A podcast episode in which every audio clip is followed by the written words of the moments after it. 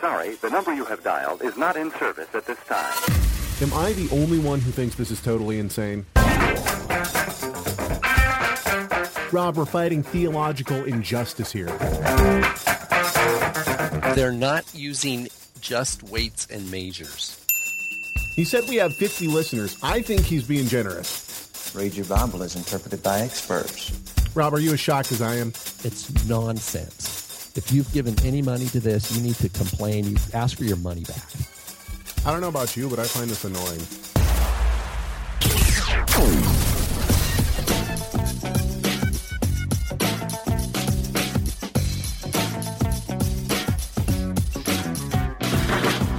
What up, and shalom. Welcome to the Rob and Caleb Show, the show where theology matters and scholarship counts, and theology matters. My name is Caleb Hegg, and with me today, uh, Rob Van Hoff. What up, Rob? How's it going, brother? It's going well. I think for we're in season three, right? Yep. So we coming up in December, it'll be the end of season three. In the beginning of season 4 Mm-hmm. maybe we should start calling it the Caleb and Rob, and then we instead of show, like a new thing. That th- that would be difficult because we'd have to change everything in like iTunes, man. Yeah, but it's just you know let let people keep them on their toes. well, I guess Those who we'll have ca- those who those who care, care will, will fo- those will who care follow. will find us. All right. Well, something to think about. uh, I got to say, I uh, I broke my I- headphones I- right before I I, came Well- on air. You were saying that, and it reminded me. Say, if, for those who are have the visual on uh, when we're watching, I guess watching this in the future, my TR mug broke. Oh, It dude, was- it was in the- It was in the dishwasher next to, like, wedged against another heavy duty ceramic thing, and anyway, so I super glued it. It the handle broke in two places, so I super glued it. And Jenny's like, "Be careful if that gets hot. You know, it could break. And if you have it on your above your computer, Oh, dude, don't even say that. and I'm like, not what cool. are you even saying? So, so what I've done, I thought I'll I'll just be using it for water now. Um, but it yeah, it because seems water be- because water on your keyboard is no, well, I'm not going to hold it over my keyboard, but it it seems like it's a good uh, a good thing. But I hadn't super glued anything for a while, so I ended up with super glue on a couple of my fingertips, and I'm like, I'm like, oh man. Uh, So Nice. anyway, so so your headphones broke, my TorahResource mug broke, but I fixed it. Caleb, are, are we in the last days? What is I this? guess so, man. I guess so. What's going on? Yeah, my headphone. I'm wearing head bu- or earbuds right now, uh, so I'm having a real hard time because they keep popping out of my ears. It's hard to hear. I don't know what's going on. Yeah, Anyway, all right. Well, what up and shalom to everybody uh, listening out there. Thanks to everyone in the chat room. We got uh, some our regulars in there, which we love having our regulars in there. But uh, we also have some people we see from time to time, and it's good to have everybody chatting it up. Um, yeah. So I, I don't know. What should we start with here? Uh, We were going to open up the mailbag today, which we can do. Um, first, now, ha- have you looked at all about uh, at this uh, documentary coming out, The Way? Caleb, I can't. I I have to watch my doctor said I need to watch my uh blood is it blood pressure? No, I'm joking. I don't know. I I feel like I just need to breathe when I see things like that and then just smile and wave and move on. I, Here's the thing: is that okay? Uh, let, let, me let me let me give credit where credit is due. Now I'll read this to you because this is on their website. The, meet the creators. Luke, the director, is an award-winning journalist and videographer, and uh, Katie, the producer, is a professional musician and non-fiction writer. We're a husband and wife team, and The Way is our first feature-length film. And they got funding for this on uh, on um, GoFundMe or some, some site Uh-huh. like that. Um, they raised over forty-one thousand dollars with two hundred and fifty-nine backers on Kickstarter. That's what it was, Kickstarter.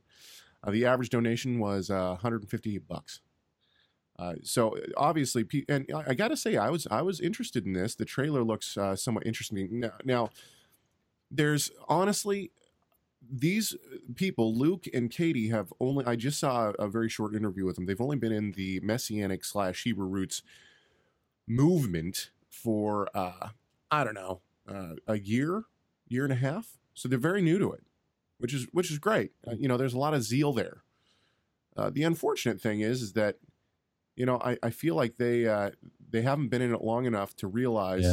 who they're discernment discernment takes time you know Yeah. you can't accelerate discernment discernment is something that you acquire over the long haul of of uh, wrestling it out of staying in the word being in community being reading books having co- lots of conversations with people praying losing sleep being on your face before the lord. You know i mean you got to do that for for a long time and you, you slowly you know we grow in discernment that way. It, it's a problem in general is it our capacity to produce media like good looking attractive media whether it's video or text you know websites um, is way uh, exceeded people's you know capacity to really soundly present the scripture uh, in on the rock you know uh, uh, built on the rock. And so what happens is just like with you know any kind of thing like that even in the music world you know all of a sudden everybody can have music production software. That doesn't mean it's all great music but it just means the world gets flooded with with Well, look, let's let's give let's give Luke credit. The cinematography and everything looks really good. It looks like they really, you know, he knows what he's doing. You can tell. You know, you can tell. yeah that but he- that's not co- but that's not core content I know, and what people are going to say, uh, pe- what people, that's- what, yeah, but what people are going to say is, oh, here go Rob and Caleb down and you know something they haven't even seen. Here's the thing, okay, now when I first saw the trailer, I noticed they got Brad Scott in there. Uh, Brad Scott has emailed me and told me he is not Two House. I, I'm sorry. I mean, you might not like the title, but looking at the stuff that he's uh, put out and the people that he associates with, I, I, I say that I have to say that he's Two House. yeah i don't know i don't Uh, know I, Um, and then you got uh, you know you got Zach Bauer, you got uh, um, who's who's the uh, who's the, uh, guy who calls himself an apostle. Anyway, he's on there. Two House as well. You know, so so there's a what, what's the what's what's the point what are Okay. they doing are Well- they they're selling a selling they're casting a vision of, no, no, messianic what, no, what they wanted to do basically. Uh, they're asking a couple of questions. Basically, they're seeing what they're calling this like, uh, I forget, uh, what do they call it? A revival or something to the biblical festivals, biblical Sabbath, all these kind of things it, within the church. And so people coming out of the church realizing, you know, and they kind of almost down the church in the a little bit in the in the uh, in the tr- in some of the things that I've seen. But and that kind of turned me off a little bit. But then I think yesterday, the day before, they released a video, or maybe it was even before that, but they released a video of behind the scenes, and they're interviewing Michael Rood, and Oh. it totally ruined it for me. So, okay. So that again, we have good intentions. Obviously, it sounds like they've got Oh, they have good great, intentions, yeah. and and it's and Arthur I'm sure- Bailey. Arthur Bailey. Thank you, chat room. Arthur Yeah. Bailey's the guy who I was thinking of. And they also got Rico Cortes. We, you know, we've gone back and forth with Rico. I still think Rico's two house. He he admits it. I, I hope that that this is a good uh, for those who watch it. This is just a good uh, conversation starter and gets people in the hopper. You know, in terms of filtering down. Well, um, for for Luke and Katie, I you know I see what they're trying to do, and and their efforts, you know, good for you. At the same time, I have not seen one person that I that I in in the in the lineup that uh, that I think wow scholar or you know even people I disagree with. You know, J.K. McKee, where's he at? Uh, yeah, I think I think scholar quote scholar has a bad rap. We've probably done that, Caleb. I, I don't think it. I'm a We've- scholar. I'm not a scholar, dude. I'm a I'm a loudmouth. We've ruined it. You've ruined it, man. You've ruined, ruined it. um, but no, I, you know, I, you know, I'm not trying to down anybody in the documentary in terms of, you know, I like Zach as a as a person. I Well, disagree. it with him a reminds me of stuff. uh, who was the the, the academic. Um, oh, what's his name? Michael Heiser. Was it Heiser who who who uses the layers? He says you've got like the, the academic or like the scholar, and then you have the popular um, Middle Earth. He says, you know, the pop popular Middle Earth producers of, of books and movies and things. And those are people they they kind of are aware that there's the scholarly world, but they don't really interact with it that much. But they know that something's up, and so they're rising up to lead to try to have a leading voice, you know, to get people around ideas and concepts um, from the people that have no clue that there's the the scholarly level, and he calls that the Middle Earth, um, using the Lord of the Rings idea, um, and he put Chuck Missler there.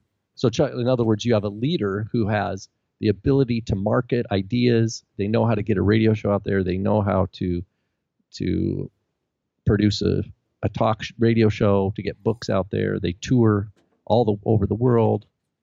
Um, but they're not scholars. And and they but they get a big audience because there's people who want to know. The people on uh, what we call the lay people the people who aren't necessarily engaged in the academic or scholarly level um, still have a desire and thirst for god's word just like we all do like, like everybody does who are H- hang on just a sec rob. I'm going to change headphones here. Hang on. All right um, i'm filling space right now everybody so you know what caleb's uh, doing watching him shuffle things around um, anyway, so the, you know the body of Messiah needs nourishment, needs needs food, right? Needs spiritual food, which comes from the Bible, right? That's a basic thing. Um, so there, no one's disputing that. What what happens though is, what does that imply? What does it? How do we get the Word of God from the Bible into the mouths of us, the individual members of the body of Messiah? And that has to go because the nature of the deal where we live, we've got languages, we've got culture, we've got history, we've got uh, uh, polemical or disputing ideological commitments, we've got pro Yeshua, we've got rejection of Yeshua. We have 2,000 years of this. Um, and it's it's not easy. It's not easy to sort through for the serious disciple of Yeshua who wants to to grow and and start to grasp these things, it's a narrow path and it's going to cost you your life. What I mean by that is it's a lifelong commitment to to to start on that path and to commit to it. That's what I think they're trying to say in the in the documentary, though. And here's the thing: look, the chat room says, "I'm afraid the scholarship of J.K. McKee leaves much to be desired." Lovely brother, though he is. Now, I, now I might agree with you, but the point is, is that J.K. McKee has, uh, you know, he's done hard hard work. He's gone to school. He's gotten his master's. You know, he's he's worked hard. Well, I brought him up because I disagree with him. But you know, and I'm saying, why couldn't they have have uh, at least gotten some people who have some education? Not to put down the people that are in the documentary, but you know, where's uh, Ariel? Uh, ben Le- uh, Levy or uh, Lehman, I'm sorry, Ariel Ben Lehman, or where's uh, Ariel Berkowitz, or uh, you know, my father, where's Tim Hegg? Now, granted, if my dad was offered, you know, if they contacted my dad and said, "Hey, would you do an interview?" The first thing he'd want to do is know who was in the in the documentary. If he sees Michael Rood's name, the answer is no. And I don't understand why these guys, why is Zach Bauer and and Rico Cortes and all these guys, why are they just fine casting their lots in with people like Rood? Maybe they didn't know. I, I mean, I don't know any of these people. I mean, I've had the brief interaction with Rico. Um, oh wait, I, I I was at a wedding that Michael Rood's uh, Michael Rood's daughter's wedding back in like 1999 or something like that, and I think he presided over it. And um, so, but I haven't. Uh, all I'm saying, all I'm saying is, is that you know, I hope, I hope. Oh, I'm sorry, guys. I apologize. Answer it. Let's put let's put it on air. Say you are now on air.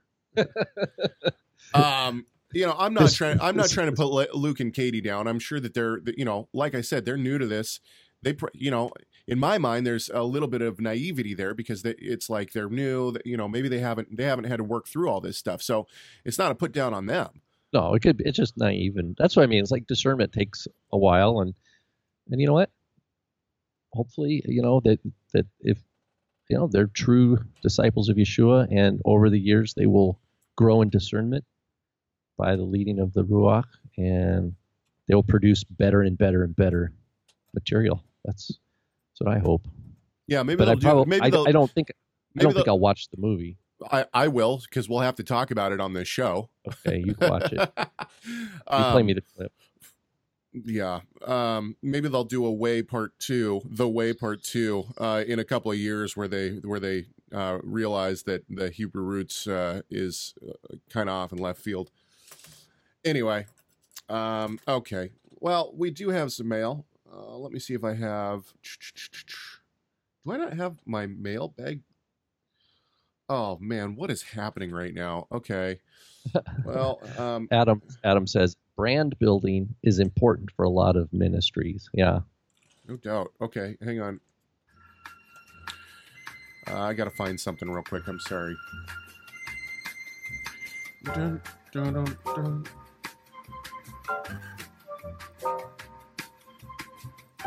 You're listening to the Rob and Caleb Show. Please stand by as Caleb solves the world's technical glitches. We will be back with you shortly. Okay. Um, now I don't even know if this is the right clip, but we're gonna we're gonna try it. We're gonna we're gonna try it. Here we go. Let's open up the mailbag. Mail time. Mail time. Mail time. Mail's here. Here's the Okay, yeah, that's that's how we're going to use for now. Okay, uh, well, welcome everyone to the mailbag. Let's take a look at what we got. We only got two of them, and actually, one of them is from somebody in the chat room. So thank you, Yvonne. Yvonne writes in. She says, uh, "Well, she put this on the Facebook page. If you guys, uh, if you guys want us to talk about stuff on the air, you put it on the Facebook page." Uh, she said someone posted the question what they they're talking about. She's uh, making reference to uh, First Fruits of Zion. We've talked about them for the past what two shows? Well, no, no, no, because we did an interview. Anyway, we've talked about them on and off for the past, uh, you know, within the past month. Uh, she says uh, someone posed a question to them, that is FFOZ, what they meant by traditional Judaism and asked about oral Torah. This was the response. Thank you for finding this, by the way, Yvonne. This is great. This from FFOZ. They say, "quote The oral Torah refers to the." Do we know di- who? Do we know who who responded? Uh, I don't. Uh, Yvonne did not put it in the uh, in the email. However, Oh. she's in she's in the chat room. They're over in England, so I think their delay is more like forty five seconds or something. I don't know. Maybe I'm wrong. Anyway, I'm sure once she uh, hears this, she can tell us whether or not there was a name on it. Uh, they say, "quote The oral Torah refers to the dialogue and commentaries of the ancient rabbis of Israel on the meaning and interpretation of the written Torah of Moses." These musings and community rulings were preserved primarily in what is known today as the Mishnah and the Talmud. So, uh, this, okay, this in and of itself has its own problems because there's there's more stuff from the time that the Mishnah was was compiled and, and finally put out uh, that was going on. You know, are they? When does it stop? You know, at what point? What time? At what point was there was there uh, oral Torah canon closed? And and that's something that they don't answer, and it's like they don't want to answer it, and I understand why, because I don't think they have a good answer for it. Okay. Anyway, let's keep going. They say, uh, "quote When we say traditional Judaism, I somebody whoever asked this question has to listen to our show because these are the two things that we keep pounding them for." Uh, when we say traditional Judaism, we refer to the sects of Judaism that fall into some stream of orthodoxy, which is to say that as a sect, they maintain a high regard for these sources as a guiding light for their faith and practice. Aaron Eby provided a breakdown of some of these sects in his lecture. Thanks for your question. I hope this helps. Uh, someone named Frederick, Frederica, Frederica uh, did it. Okay. Um, so here's the thing. This this term traditional Judaism that they're using now, uh, this is such a vague, vague uh, description of what they're saying. And what it does is it lumps together Orthodox Jews. And actually, I, I'm a little confused on Aaron Eby's presentation. I, I watched the whole thing. We'll talk about this later, but it seems to me what I got from it. Maybe somebody can correct me here because I, may, I might be completely off on this. What I got from Aaron Eby was that we have to have a that Messianic Judaism has to have a uh, basically a, a, a- Jewish hashkafa, and that can range from all sorts of things, from reform uh, all the way up to orthodox. However, what he his final, what it sounded to me like he was saying fi- in his final uh, few minutes there was that uh, actually Messianic Judaism can't really have the hashkafa of like a uh, reform uh, synagogue, but rather it has to be orthodox. We have to have ha- halakhic. We have to have halacha, which he never defines, but it seems as though he's talking about uh, uh, uh, oral Torah. Basically, we have to be centered on oral Torah uh, to be able to be legitimate. Is basically Here- I- Here's the think what he's thought. Here, here's a thought. Okay. In the book of Luke Acts, right? If we assume that Luke and Acts was written by Luke, right? And it's like volume one, volume two. Um, Luke opens up his gospel saying there was a lot of stuff being told about Yeshua. So I went and interviewed a bunch of people so I could set this, you know, so I could give you a clear picture of what really happened right? So Luke, the very beginning of Luke's gospel is that there's a lot of stuff going around in the air, right? That people are telling, a lot of stories, and Luke says, "I'm going to go and interview, and I'm going to gather data." So he's going to get oral testimonies, right? He's Luke's the only one that tells us about Elizabeth's uh, prayer, about Mary's prayer, about uh, Zechariah, and all that, right? He he interviewed probably those people and the families and got firsthand accounts, oral, oral accounts, and then put those into the gospel. Continued on, told about Yeshua, but Luke wasn't there for any of this, right? Luke in in the book of Acts, I think it what is it right around Luke 16. All of a sudden he says we. He starts using we did this when he joins Paul. Now all of a sudden Luke writes himself. He's part now firsthand experiencing this. Like that's the last, you know, handful of ch- last ten chapters or so of the of the book of Acts. So why do I point this out? Because one could argue, oh, well, Luke Acts is an is a codified text of oral oral traditions about Yeshua. But it's not just it's not just oral tradition uh, blanket. It is oral tradition that's been sifted and tested, right? There was stuff that I, I guarantee there was stuff that Luke heard about Yeshua and stories he heard that people said, don't, don't, don't buy that. And that the Ruach HaKodesh guided him to know Sure. what to, because we know there's the Gospel of Thomas, there's all sorts of stuff written about Yeshua that, that we don't hold as canon. Sure. and that was in the air or people were t- talking about that and, and it was being written down secondarily. Okay so you have this massive oral lore about yeshua and i'm just using luke acts as an, as an example because he tells us point blank right at the beginning of the gospel that he's going out and he's going to tell he's going to sort what to what to believe and what not to believe for us and he's going to tell us and that's what he does okay so and then we call that scripture now that is scripture for a disciple of yeshua Okay. Now, what what I'm hearing when we talk about Mishnah and Tosefta and Talmud, we have a similar thing that happens, right? We have all these oral traditions that different rabbis were teaching. They're different Mishnayot, not the but Rabbi Akiva had his circle of disciples, right? Rabbi Ishmael had his circle of disciples. This is all in the second century before the Bar Kokhba revolt, and they're uh, you know up to that point and beyond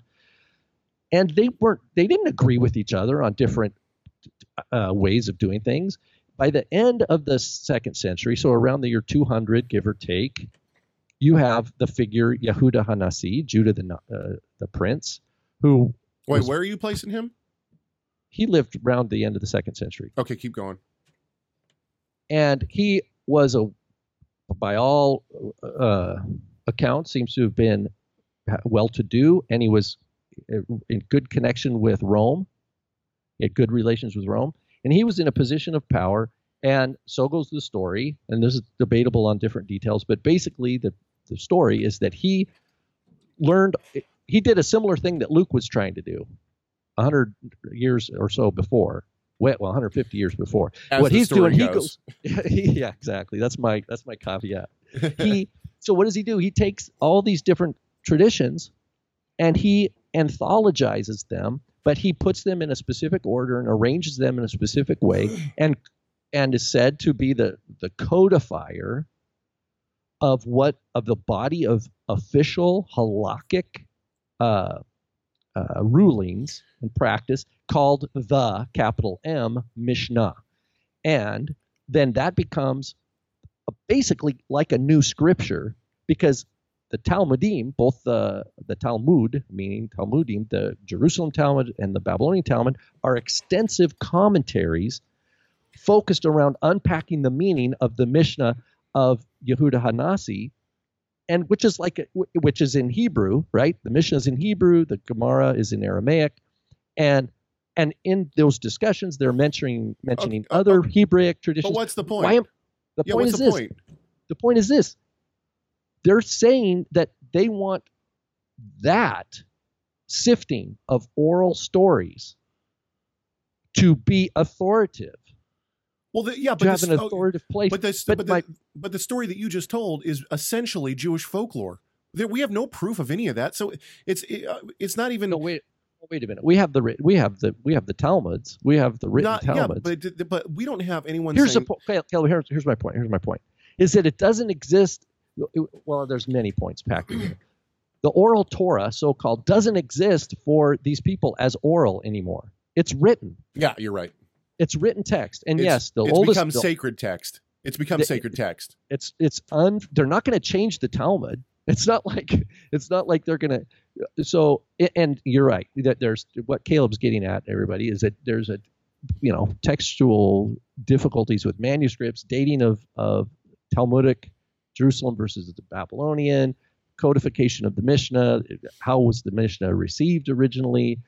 Um, We don't even have- so we- ideological differences we- between the Babylonian and the Palestinian Talmud. All those things are up in the air. But what I hear in among messianics, I, I would I would be surprised if they are studying these script these I call them scriptures these written texts that they uphold as oral Torah in the original language. I, I wonder if they are even studying the original language. I studied Hebrew for many years. I studied Aramaic for many years. I've studied Talmud with a rabbi. I've studied Mishnah with with Jewish uh, teachers of this stuff. It's not easy. It's not easy text. This is the. Uh, I wrote a paper on something that depended on the Zoharic Aramaic. That's the Aramaic of the Zohar is not easy. Okay, no, and, wait, and I my, no. my point is this is that I think these these written texts are being translated into English and then people are reading them and they have this like aura of uh, of authority around them like oh wow but they're not they're not seeing it clearly up front you know what I mean that's that's my suspicion you you you touched on it for a few seconds there, though. I, ra- I I rambled a long time No, but that's fine. Here, here's here's what I'm getting from this. They they say when when we say traditional Judaism, we refer to those sects of Judaism that fall into some stream of orthodoxy, which is to say that as a sect they maintain a high regard for these sources as a guiding light for their faith and practice.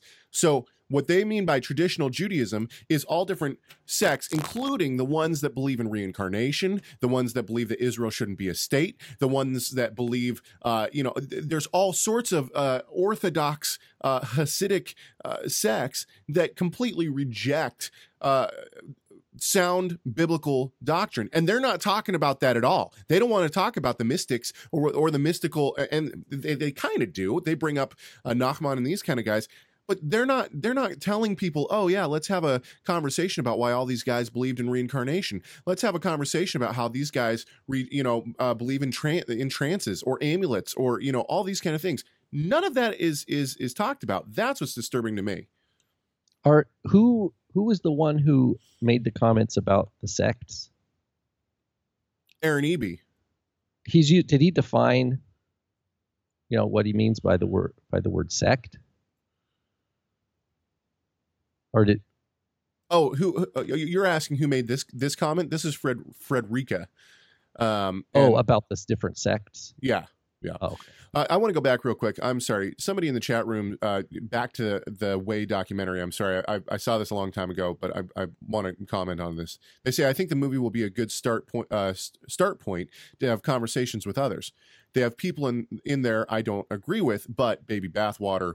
Yeah, okay. I agree with you. It might be a good start point. Here's the problem. What about the person who is in the Christian church, who's maybe on the fence, doesn't know, but somebody comes along and hands them the documentary the way? What is the what what are these people going to see? They're going to see all these two housers, they're going to see all these guys, Michael Rood, they're going to think that these guys are quote unquote messianic. They are the level of, you know, they're on the level when it comes to uh Hebrew roots. Now, I'm not saying the Lord can't use that. I think that there might be some really great things that come out of this documentary. What I'm saying is, is that these are not the good representations of of messianic theology. It's, it's just not.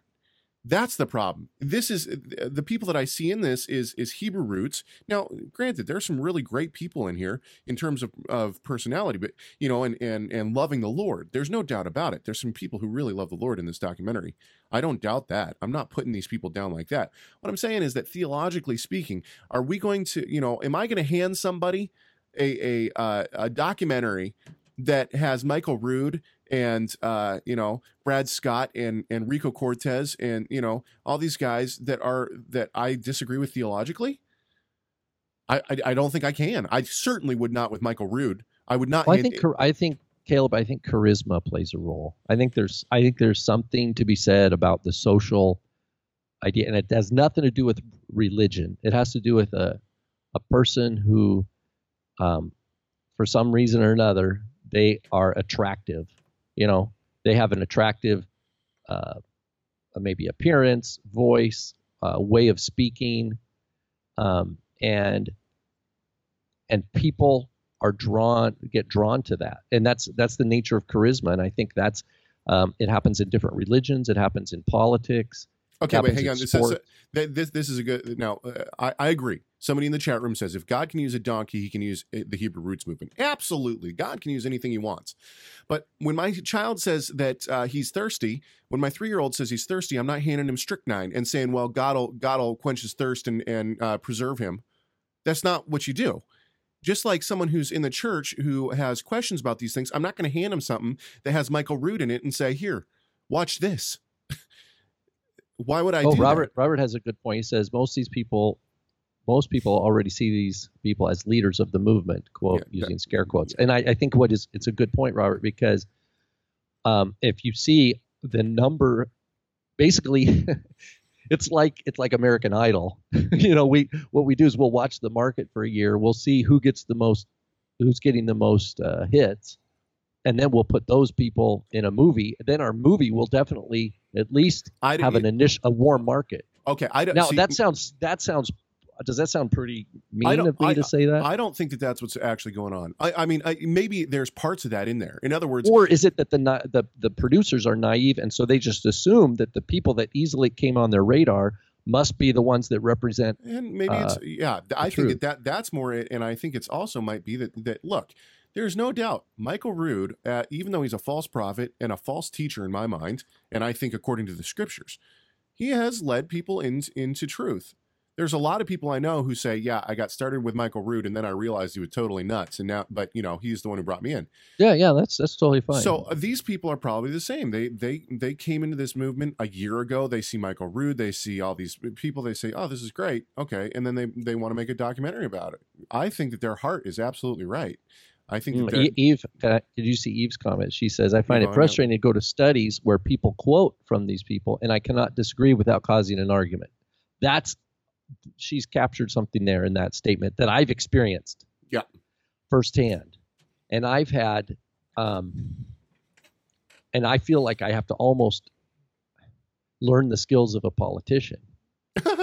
like I had I I had a a gal came to I teach Hebrew Monday nights locally here, and a gal had contacted me said she wanted to come. I said sure, come. Well, right while we're getting ready for class, in front of the class, she asked me about what do you think of blank ministry, and I was like, I felt kind of like a deer in the headlights. And I'm like, well, you know, I kind of said, can we talk about it later, you know? And then afterwards, we kind of talk about it. And then there's people standing around listening. And I'm like, okay, how do I? I felt like I was asked to walk a tightrope, like on the spot. And and what Eve just pointed out here, this idea is like, look, I need to give you some clarification. of why I believe what I believe. I'm not judging their heart. I said, you know, I said you need to trust the ruach. Um, if you're consuming material from this uh, institution and so on and so forth. Um, anyway, but I understand the problem there. Um, I felt like I needed to do a little bit of a political dance because this is a new person. I don't know, you know what I mean? I, I guess I could have said, you know what? Can we meet another time? Maybe, you know, we'll chat. Uh, now's not the time. I don't know. So yeah, even our our brother and colleague here, uh, Gary Springer, who uh, works at TorahResource with us, he got started with Eddie Chumney and Joseph Good. so I mean, the Lord can obviously use whatever He wants, and I pray and I hope that the, that uh, that uh, the Lord will maybe use this documentary to not only bring people to Himself and and uh, show people light, but I also hope that maybe it'll be a good journey for uh, the producers of this, uh, Luke and and Katie. Uh, or Kate, I think it is. Um, you know, I, I, I pray that they, that they will be able to uh, learn some good lessons from it and maybe do some kind of follow up. Okay, let's keep going with the mailbag because this we had a we had an interesting before we came on air. We started diving into this question, just looking into it, and I said we got to save this for the show. This is too good. Okay, here's what our uh, a gentleman named Jason wrote, and he says. Uh, we have a friend who has sadly begun to observe a sunrise to sunrise reckoning of the day. Now, I I, I get these people all the time. No, no joke. I mean, we get I get emails all the time of For, people for the sunrise to yeah, sunrise. sunrise to sunrise. Like, what do you you know, or even a sunrise to sunset. It's like they're trying to do a sunrise Saturday morning to sunset Saturday evening. Anyway, um, so he goes on. I have easily been able to respond to the majority of his quote proof, but I wanted to run two passages by you from the Septuagint that I could use some help with. I don't read Greek, and I don't want to rely on English translations of the Septuagint. Good for you, sir. I would really appreciate some help with this. Good job, Jason. I yes, I have to ask for help, especially when I'm looking at Hebrew texts. Okay, he says in a nutshell, he that is his friend is is maintaining that the Masoretic text in uh, Nehemiah 13, 19 and Judges 14, 18, which I've put the English translations in your show notes, everybody, uh, were altered to reflect the sun down reckoning, and that the Septuagint shows sunrise uh, being significant, not sunset. Do you have any insights on this that you might be able to share? Okay, so um, now full disclosure here i for some reason and maybe gary can help me with this after the show for some reason i don't have the ralph uh, septuagint text uh, in my accordance library right now. I don't know why. Um, anyway i do so i'm using the Swete i'm using the uh, Swete septuagint.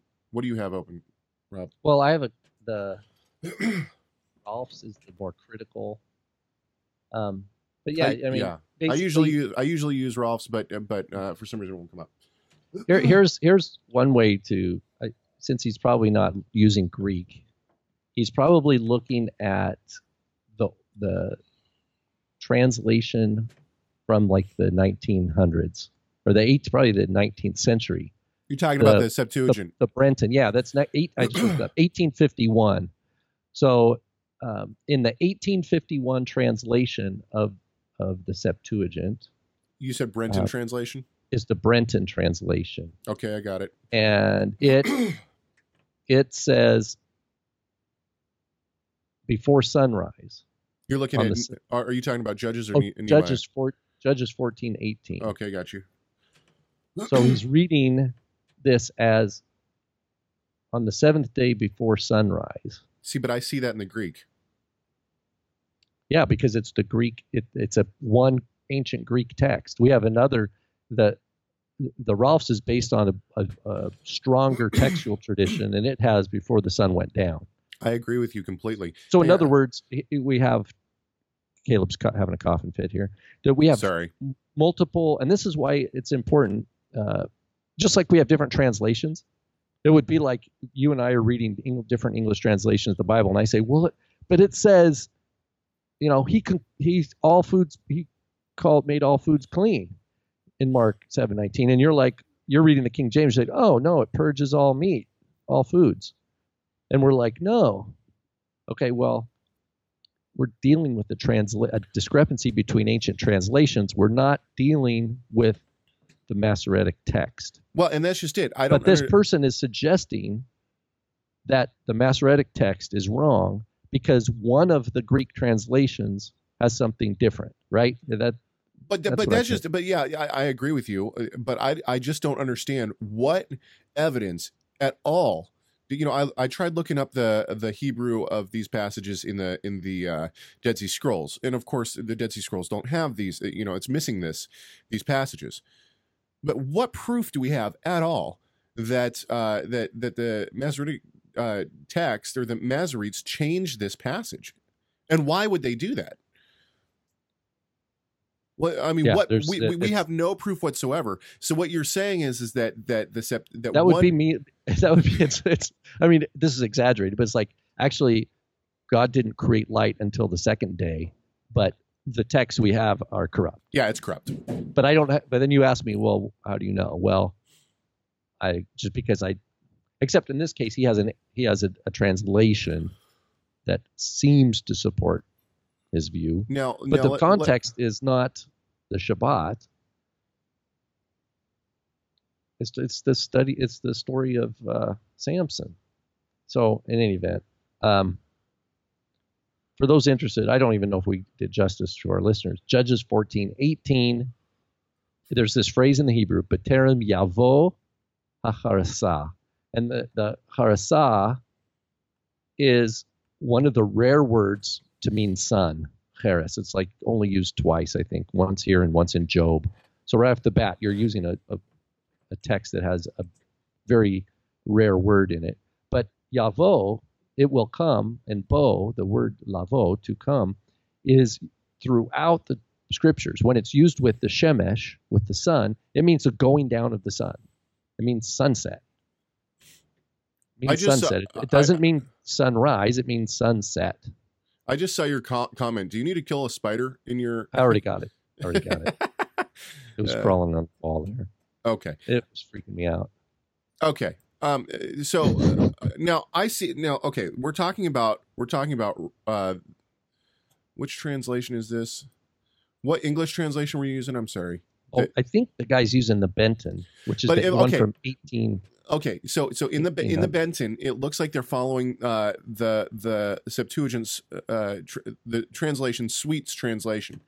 You know, he he represents that because Swete's text. Yeah. The one you text. want to use is the there's a NETS, the New English Translation of the Septuagint. It's available for free online, and it's got awesome introductions to every book. I mean, we it's in accordance. It's a module in accordance, but you can. I'll see if I can find the the website. Okay, but no, no, but, but but here's the point: is that is that um, in the Brenton, I I understand why he would get that in Judges fourteen eight, but in the Brenton, I don't see it in Nehemiah thirteen. 1319 it says in, in the brenton translation it says and it came to pass when the gates were set up in jerusalem before the sabbath that i spoke and they shut the gates and i have orders that they should not be opened until after the sabbath and i set some of my servants at the gates that none should bring in burdens on the sabbath day It- it- does it keep going i don't understand hang on let's yeah, I don't know. I, Let's go through know. 21. Let's see what it says through 21. So all the merchants lodged and carried on on traffic without Jerusalem once or twice. Then I testified against them and said to them, "Why do you lodge in front of the wall? If you do do, do so again, I will stretch out my hand." Uh, from that time, they came not on the Sabbath. There, there's absolutely nothing in the Brenton that would make uh, that would make him him believe, in my opinion at least, that uh, this is a sunrise to sunrise Sabbath.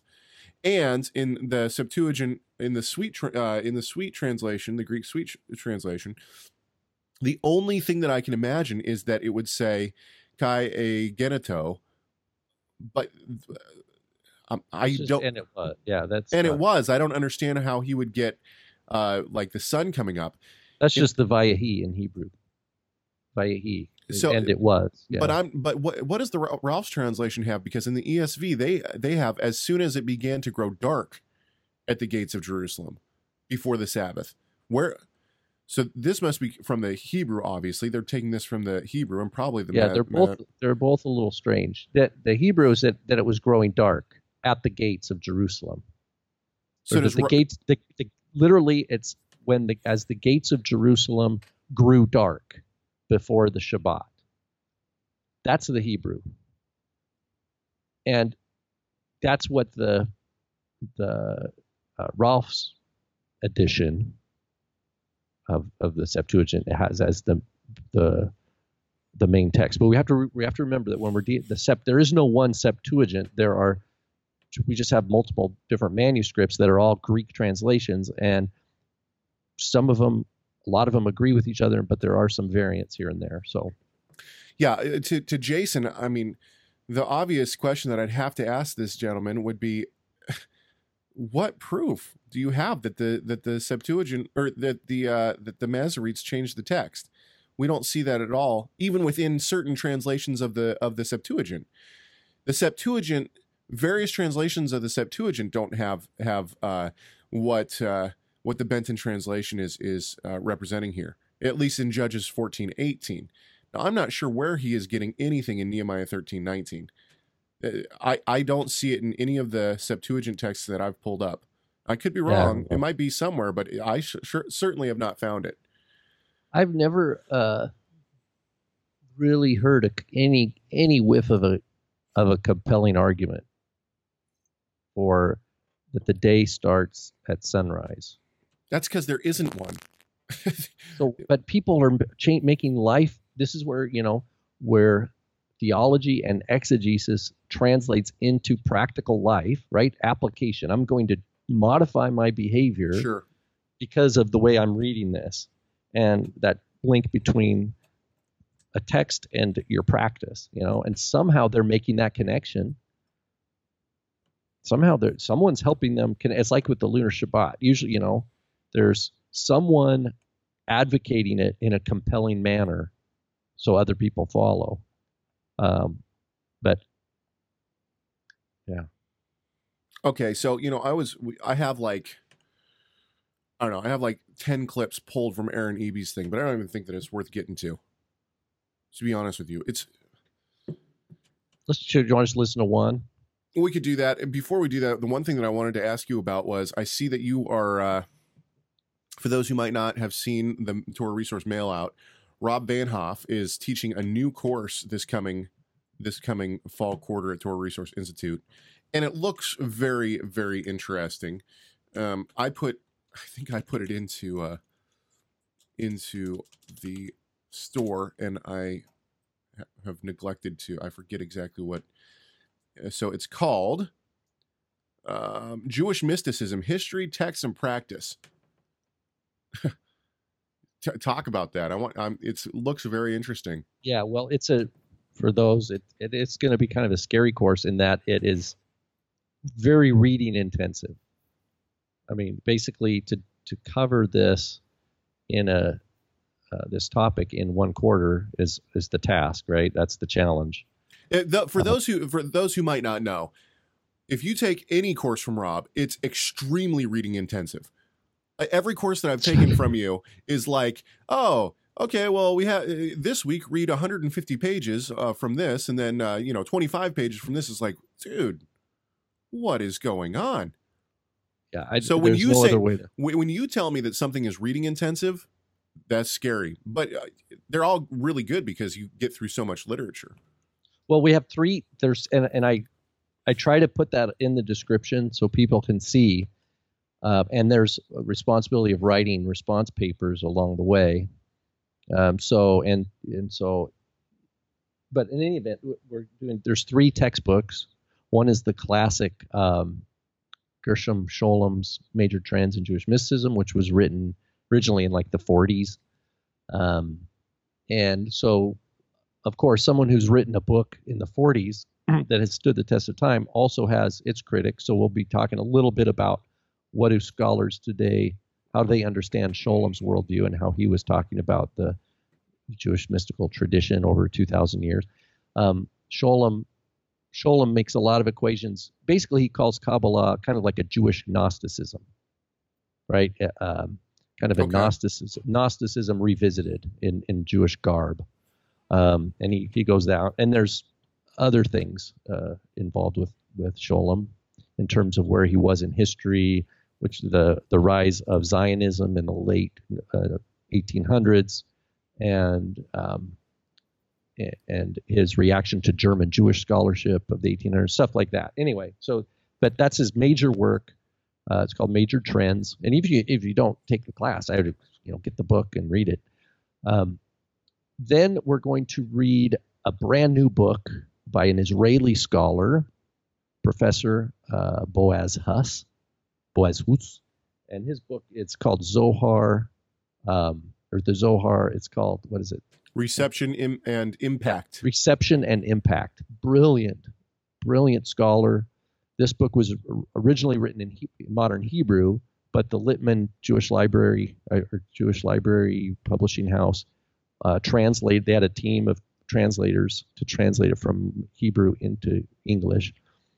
Excellent book on uh, the reception of the Zohar, the Jews that rejected it, the Jews that pushed it, how it uh, came to be uh, an important text since the Middle Ages.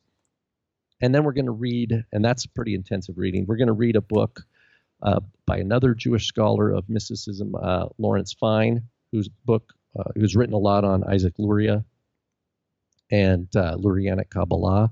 Um, so Lawrence Fine's book is, is called Safed Spirituality. It was written in the 80s. Excellent book. It it talks about their practices, their text, but also their asceticism. What's the point Uh, though? Why why why okay, we talk we've talked a lot about Jewish mysticism on on this show. But Mhm. what's I mean, what's the uh what's the goal?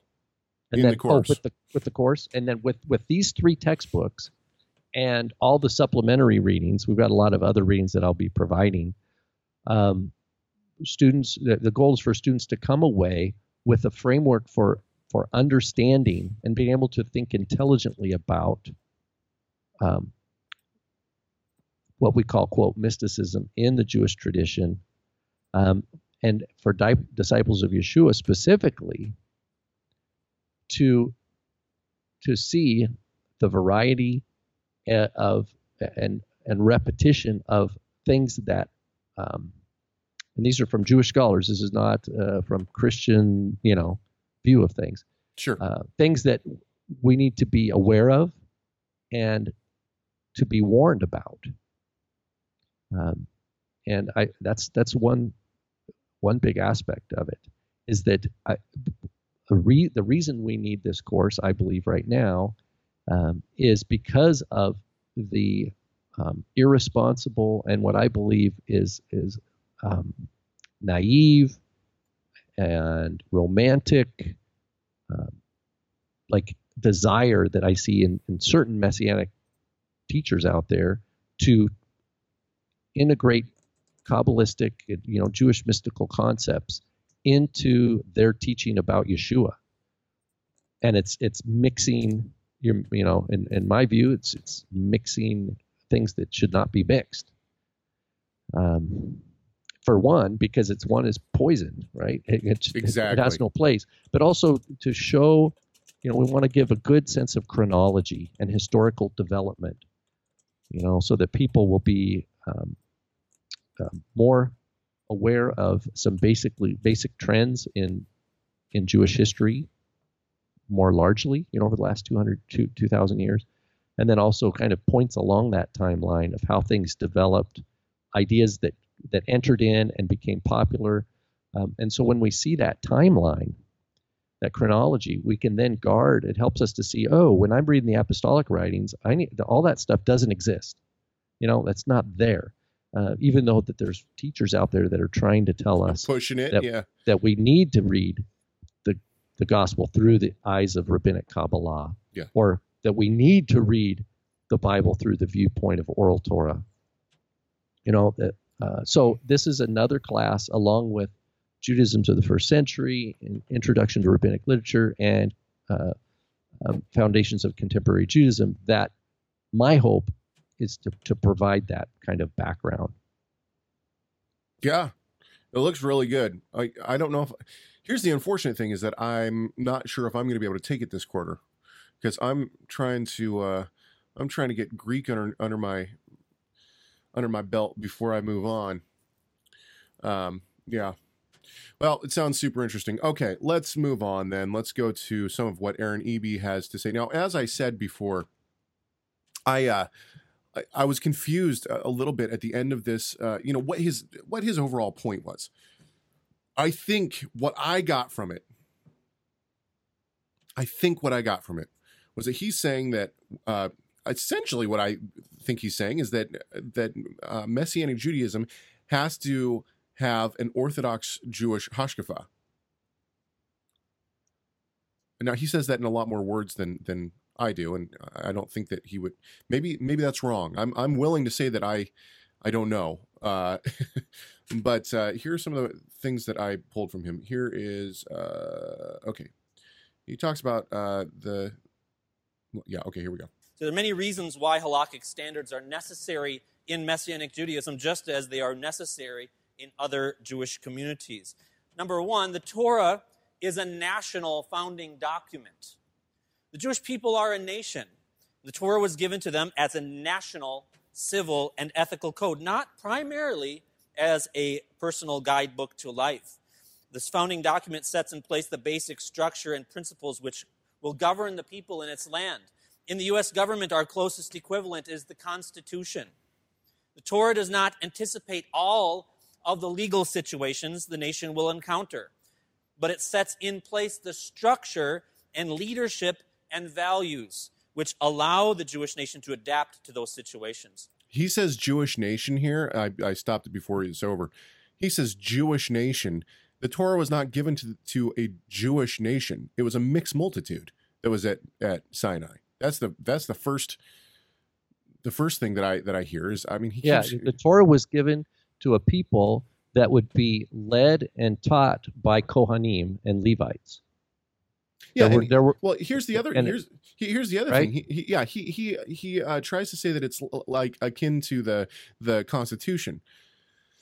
I don't want to get into politics here, but I had a buddy of mine tell me, you know, I bought a house last year, and uh, I had a buddy of mine tell me, oh yeah, well, you know, uh, uh, property taxes are totally unconstitutional. I said, what are you talking about? He said, well, you know, if if you don't pay your pro- property tax, then the government will take away your your property. They'll take away your house. So you don't really own it. The government will take it from you if you don't pay your taxes.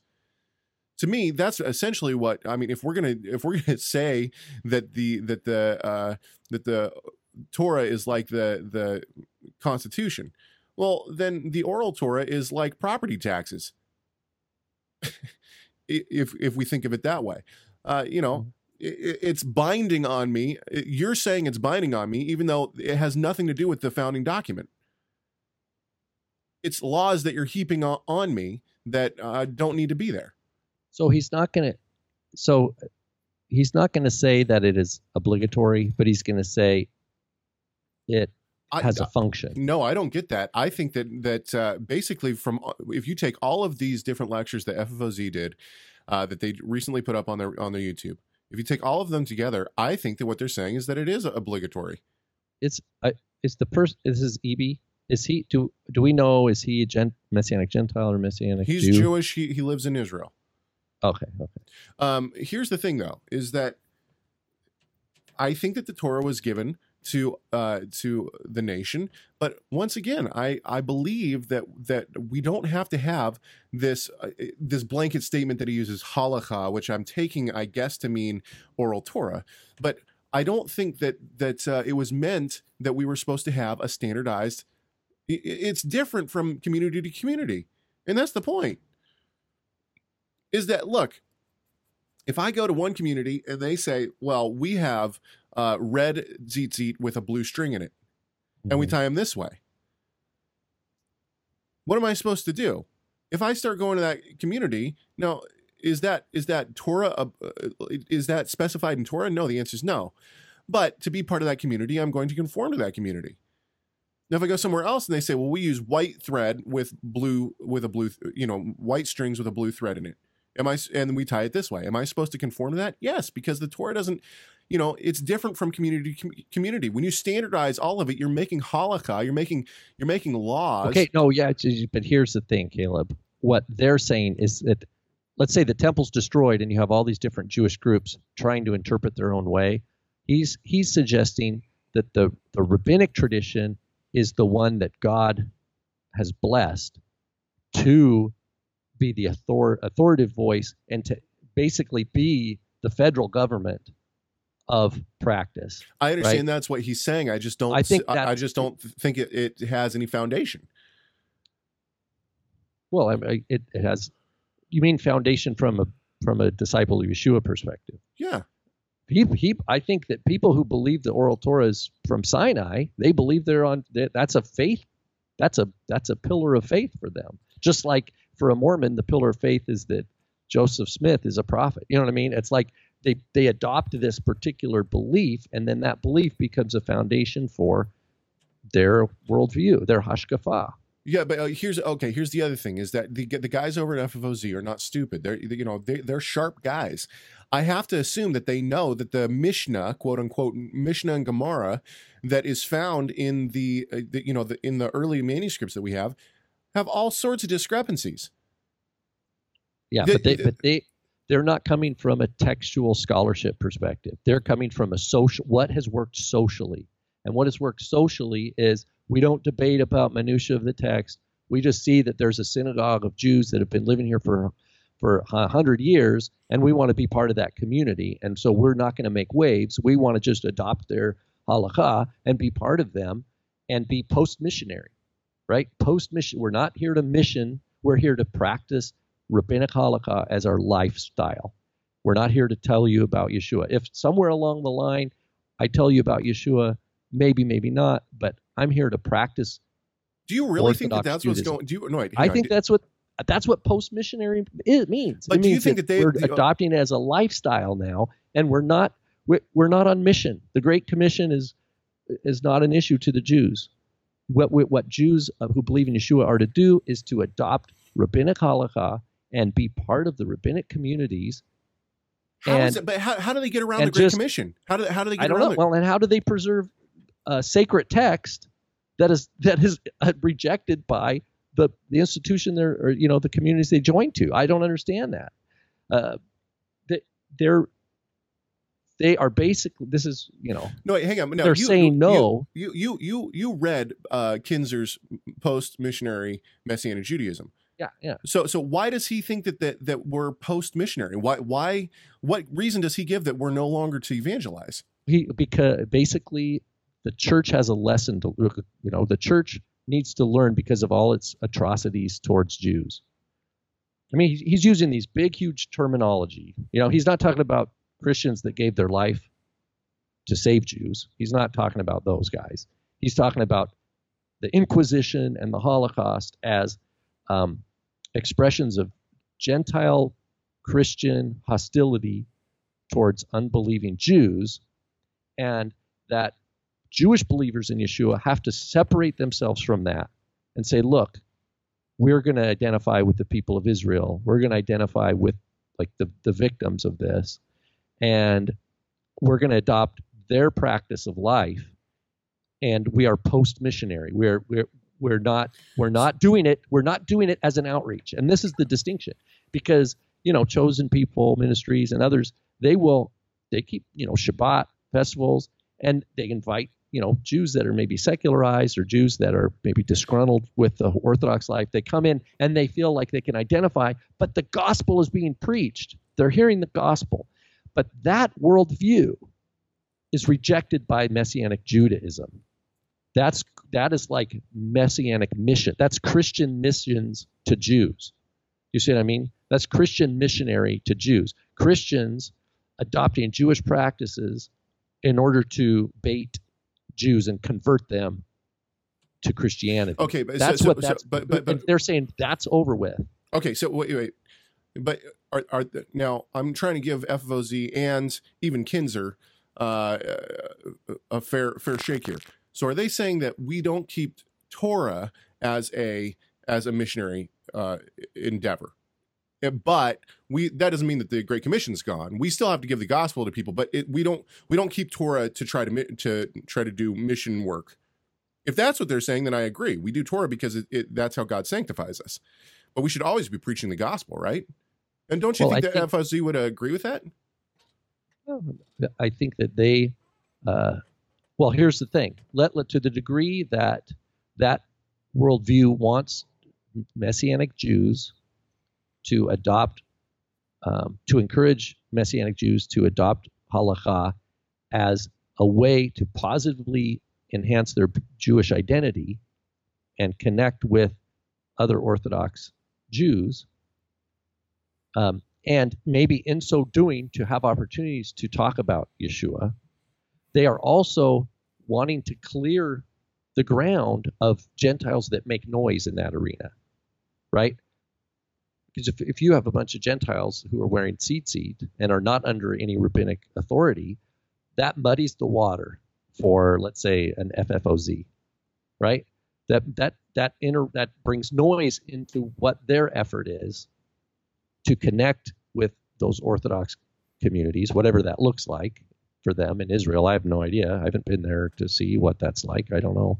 Um, but but it also it, it's they feel like they need to answer for it, and so in their need to answer for it, they need to to cast a vision for the messianic Gentile, and what it looks like is something different. Go back to your churches, let the Jews be Jews, let Christians be good Christians, and we'll all do our best to get along.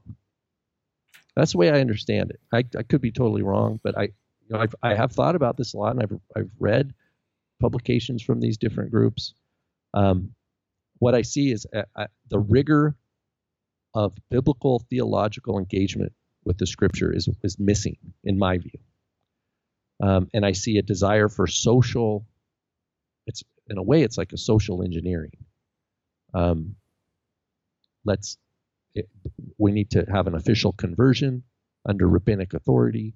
We need to uh, shun intermarriage, you know, prohibit intermarriage, um, and we need to somehow connect with the Jewish people as a whole uh, by adopting, or but but what they mean by that is not just any. They're going to use rabbinic halakha as the standard, as some sort of God given, if not divine. I don't know if they're going to say it's divine, but they're going to say that in a way that God has smiled upon it and has therefore accepted it, um, and adopt that as official life practice, just for the sake of preserving uh, their p- perception of a, of a Jewish identity, and that Gentiles don't have a place in that unless they do the, unless they go according to halakha, unless they're born of a Jewish mother or they convert under Orthodox um, authority, they don't have any business.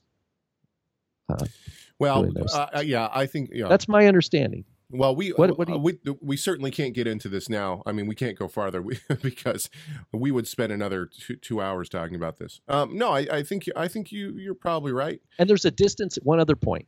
There's a distancing in in the drawing near to rabbinic halakha. There's a simultaneously fleeing from or distancing from reformed slash evangelical worldview and almost calling Protestantism as bad, those silly Protestants, and upholding the Catholic Church Yes. as like as like the parallel institution. So the church and Israel are the rabbinic and legal halakhic uh, hierarchy and textual uh, history of the Jews versus the legal and hierarchical, hierarchical and textual history of the Catholic Church. No, and those I- are the two pillars. Now I see that in I see that in Kinzer for sure. Kinzer comes Yeah. straight out and says says that. But do you see that in FFOZ? Because I haven't seen FFOZ. What I see in FFOZ uh, with the Boaz's book, uh, Tent of David, is that there's no voice to crit- the only critique to bring to quote, quote the church is that of persecution of Jews, um, because he was saying if you're this, you know, if you're this kind of Christian, go to that church. If you're that, if you're Baptist, go there. If you're Nazarene, go there. If you're Anglican, go there. If you're Catholic, go there. And you can even, you know, Catholics have a have an oral tradition, you know, a sacred, uh, extra biblical tradition, just like uh, you know the rabbis do, and and so, you know, I don't know if they would push it as far as Kinzer, but I do see the distancing. There's a distancing in FFOZ from Reformed tradition. They're not going to quote Calvin. They're not going to quote Luther. They're not going to quote Spurgeon. I, I would I wouldn't imagine it. I mean, I could be wrong. Show me if I'm wrong. But I I hear a, a desire to distance and not quote those sources as as valid. Um, oh, okay. That's my take, and I'm I'm one man. I'm limited. I agree with you. Okay. Um, well, this has been fun. I think we're going to end here. Uh, please, we really enjoy your uh, your emails and all that kind of stuff. And if you want to, if you want to, uh, if you want to leave comments for us, please do so on uh, the Rob and Caleb Show Facebook page. Uh, that's where all of our comments are going to start going. So uh, yeah, uh, comment there. You can also send us emails. Send us emails at chegg. That's chegg at torahresource.com. And yeah, it's been fun. It's been real. I hope that everybody has enjoyed it. Um, but we do want uh, some new topics. So if there's something that you have seen out in the in the sphere of messianic slash Christian that you want us to talk about, please let us know because those are the kind of things that fuel the discussion here on the Rob and Caleb Show. You can uh, disagree with us, you can agree with us, whatever you want to, and it's all good. Okay, anything else before we go? No, I. Uh, I hope that uh, everybody has enjoyed this, and I hope that our discussion here on the Rob and Caleb Show does one main thing that is lift up our great God and Savior, Yeshua, the Messiah.